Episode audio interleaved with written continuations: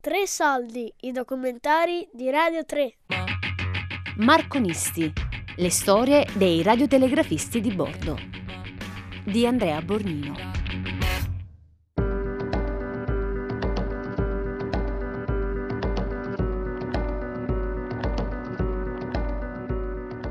Premetto di essere nato alla Maddalena e sottinteso Nord Sardegna il 13 maggio del 22, quindi oggi siamo qui a 38. E a 15 anni ho cominciato a frequentare il primo anno dell'istituto tecnico. La materia principale era arte marinaresca, quindi avevamo ricezione, trasmissione, tecnica nautica, itiologia, meteorologia e anche segnalazione a bandiere. Io conosco anche l'alfabeto morse con una mano, punto, linea, linea, punto, e quello è difficilissimo.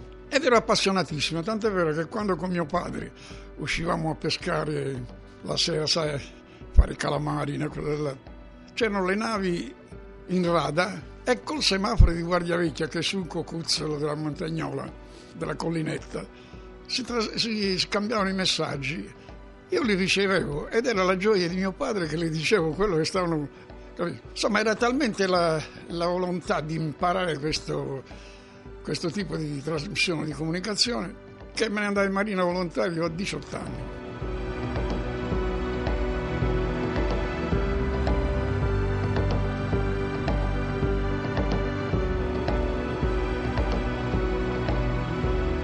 Per molti marconisti il percorso di avvicinamento alla telegrafia è iniziato durante il servizio militare è il caso di Luigi Giudice, che ci racconta la sua vita a bordo delle navi e delle stazioni radio della Marina Militare Italiana.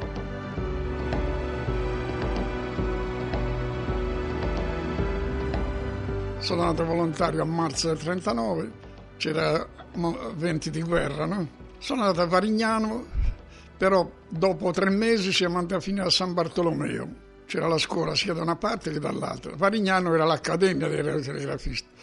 Lì, ripeto, dopo tre anni che avevo già fatto la, alle scuole, ero ormai provetto infatti di ricezione e trasmissione, andai dal comandante, dal, comandante, dal capo istruttore, dico io non posso stare a ricevere dieci caratteri, e mi ci addormento, mi ci addormento sopra. Ha fatto la prova sia in trasmissione che in ricezione e effettivamente mi ha escluso. E mi dedicavo soprattutto a ciò che era servizio di comunicazione, il sistema un particolare, ci si scambiava tra le altre stazioni italiane dei telegrammi fittizi e c'è stato uno del corso che nel suo turno di allenamento aveva trasmesso questo telegramma. Il nostro collega giudice Luigi è deceduto attaccato ai trasmettitori e la gente era convintissima che io, la gente, i colleghi erano convinti che ero morto. Se non che dopo un certo periodo dei sommergibili alla Maddalena erano sbarcati, su uno di questi c'era un compagno di... Ma tu dice non eri morto, grazie a Dio. No.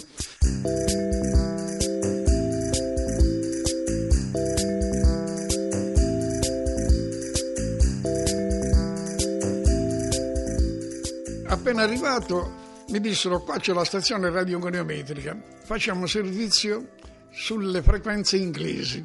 Era già all'inizio quasi, all'inizio della guerra c'era Capo Angelini di Viterbo, che era istruttore degli avanguardisti di Roma.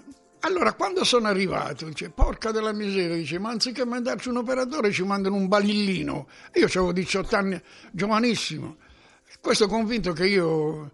perché sapevano che ero a tirocinio lì, ma non sapevano invece che ero stato escluso. E il capoposto, che era un paesano mio, capo Maninchedda, a me non, non mi conosceva, conosceva la mia famiglia. E mi fa in dialetto, Masciarì, Dice, se tu entro un mese non fai servizio, in franchigia non che vai. Cioè, se tu entro un mese non sei pronto a fare servizio, stai tranquillo che in franchigia non ne vedi. Mi stimolava a imparare. E io zitto. Allora cosa fa? Dice, Capangelini dice, prende giù il balillino, perché subito il balillino se lo porti in stazione radio e le faccia vedere. Io ero zitto, non ho detto niente mi mette sulla frequenza di Gibilterra, ZDK. Riceviamo insieme il telegramma sia lui, perché mi ha detto, dice, adesso su Gibilterra vediamo un po' se sentiamo qualche cifrato, che intanto le lanciavano. Mette là, lancia. Lui a destra, io a sinistra, io scrivevo su dei moduli a quadretti che poi questi venivano mandati al Ministero Marina e la decrittavano. Finiamo di ricevere questo, questo cifate, era un centinaio di gruppi. Io ho, grazie a Dio, la scrittura degli asini, quella bella, dicono che la scrittura degli asini. Lui intanto con la coda dell'occhio guardava. Alla fine dice adesso questo lo devi prendere e non mi ha detto nulla però eh, sulla ricezione. Lo devi prendere sul tasto, devi mandarlo immediatamente a Marina Maddalena perché avevamo il collegamento diretto per telegrafo e loro di là lo mandavano a Roma, no a Tempio e Tempio lo mandava poi a Roma. Facciamo questo transito. Quando finito di trasmettere mi fa, ah lì, ma tu sei venuto a piare più il culo a noi? Perché? Ma quale tirocinio? Ma io non ne facevo tirocinio. E allora gli ho spiegato che io avevo già fatto tre anni. Telefona immediatamente al capoposto. Gli fa capomonica e dà. Dice Balellino domani prende il turno normale assieme a noi. Ma tu sei matto? No, no, venga, venga a sentire. Insomma, viene su e rimasto incantato. Perché io ho una trasmissione bellissima. Sembra macchina. Per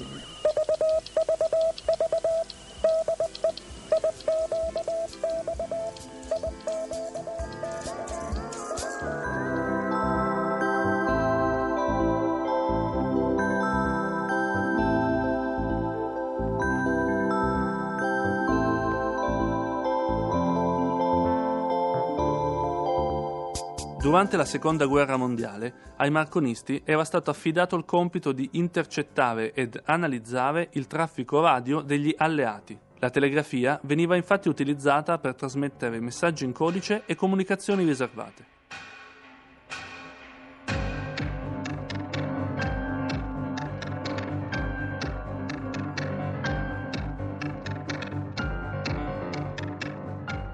C'è stata una richiesta per lavorare nascosto, cioè sulle frequenze inglesi e segnalare al Ministero Marina tutto quello che succedeva, ma non nostro, dall'altra parte. E per abbreviare una cosa importante, ti dirò che io una volta vidi tre navi inglesi uscire da Gibilterra con direzione la, eh, le Baleari. Faccio la selezione, Marina immediatamente mi, mi mandano un telegramma, dice si richiama l'attenzione dell'operatore RT che sta sbagliando di 180 gradi. Ma bestione che non siete, a 180 gradi ci sta il Marocco, eccetera, c'è il deserto, mica sono le ruote con le navi. Rifaccio la seconda segnalazione, la stessa cosa. Cercano di intimorirmi, poche parole, in un bel momento non le sento più su quella frequenza, passo su un'altra perché erano attive, sai, erano tangenti una all'altra e te le riserve, prende il rilevo col radiogonimetro. Era un radiogonimetro tipo Telefunken, lo Spez Telefunken, mi ricordo ancora, che ricevevi, però dovevi cercare col manubrio, arrivare al minimo, includevi l'antenna ausiliaria e ti dava proprio la, la, la direzione esatta, che in collegamento con le altre due stazioni radio i punti di intersecazione ti davano longitudine e latitudine non hanno più parlato perché gli ho mandato i rilevamenti, perché il comandante era venuto su, avevamo il capoccio, no? dice mi faccio vedere un po' le cose come stanno, dice se li zittisco io. Tant'è vero che poi non ho detto più niente. Un giorno e mezzo dopo hanno fatto un, bombarda- un bombardamento a Genova qui, dal porto, è stata una cosa, guarda, una beffa. Io l'avevo segnalato. Leggendo i libri di storia, che poi si divide in quella vera e quella di convenienza, anziché raccontare la verità, anziché dire noi non avevamo un punto di riferimento per attaccare quelle navi perché non avevamo segnalazione da parte dei nostri intercettatori. L'INCLA era l'intercettazione clandestina. Ma disgraziati, ma come fate a dirli? Io difatti ho dato a mia figlia adesso questo libro, che Navi e poltrone, dove c'è scritto di quelle e le segnalazioni che ho fatto io, non cavolo sono andato a finire.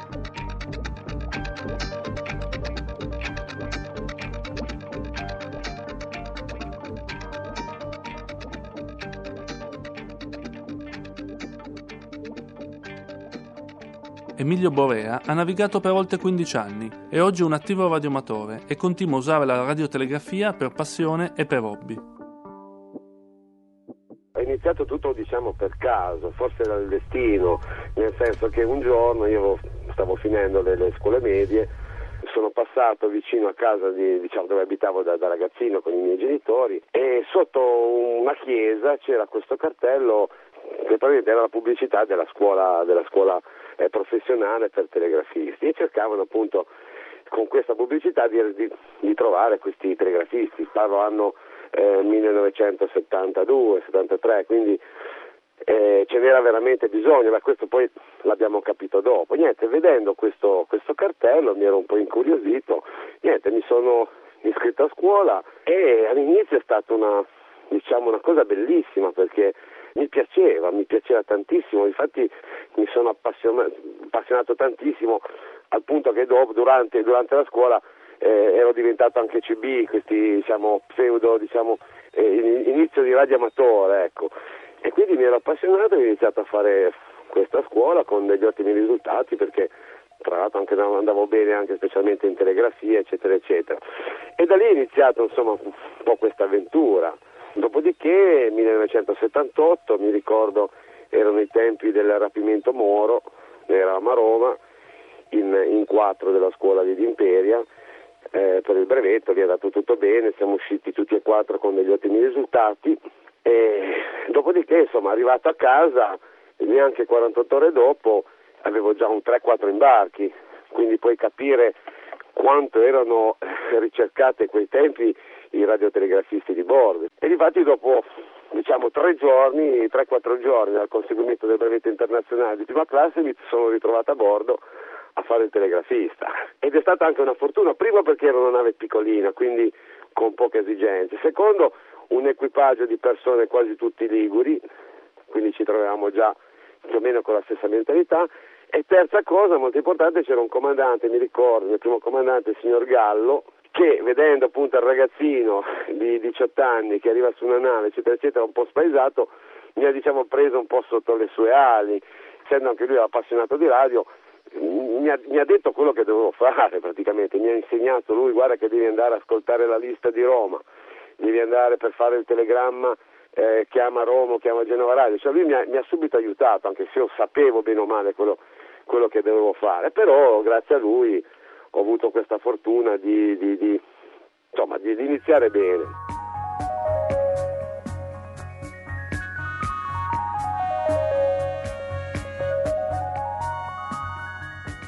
la vita di bordo, specialmente del marconista, era la, l'attrazione principale, nel senso che tutto quello che era a terra passava prima dalle nostre orecchie e poi veniva divulgato, divulgato insomma, da, dal comandante al mozzo, quindi non so, le partite, ecco. sembrerebbe una stupidaggine, però c'era appunto il programma della RAI per l'estero che iniziava col solito cinguettio degli uccellini e poi c'era la, la, la, domenica sportiva, cioè il calcio minuto per minuto.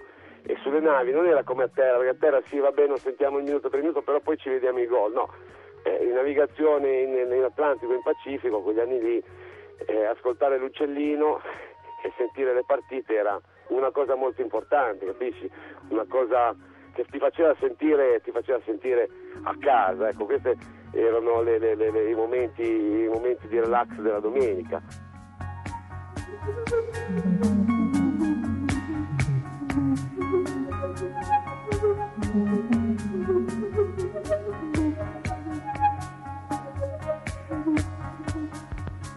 In pochi avevano previsto una fine così rapida e veloce per il mestiere del marconista.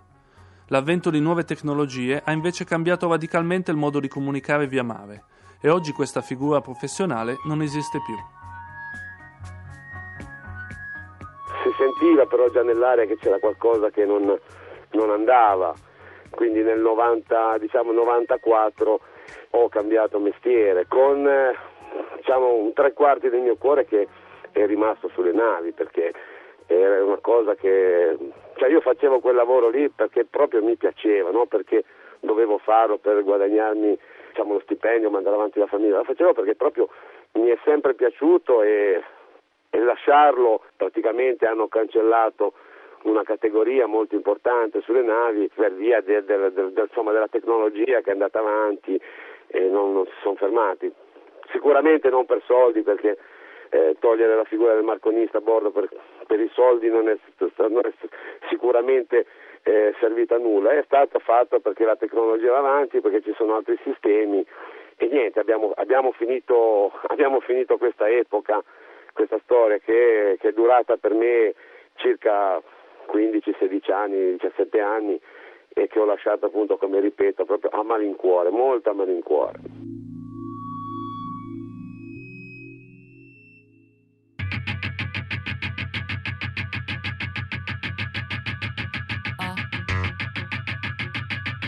Marconisti, le storie dei radiotelegrafisti di bordo. Di Andrea Bornino. Tre soldi è un programma a cura di Fabiana Carobolante, Daria Corrias, Giulia Nucci. Tutte le puntate sul sito di Radio 3 e sull'app RaiPlay Radio.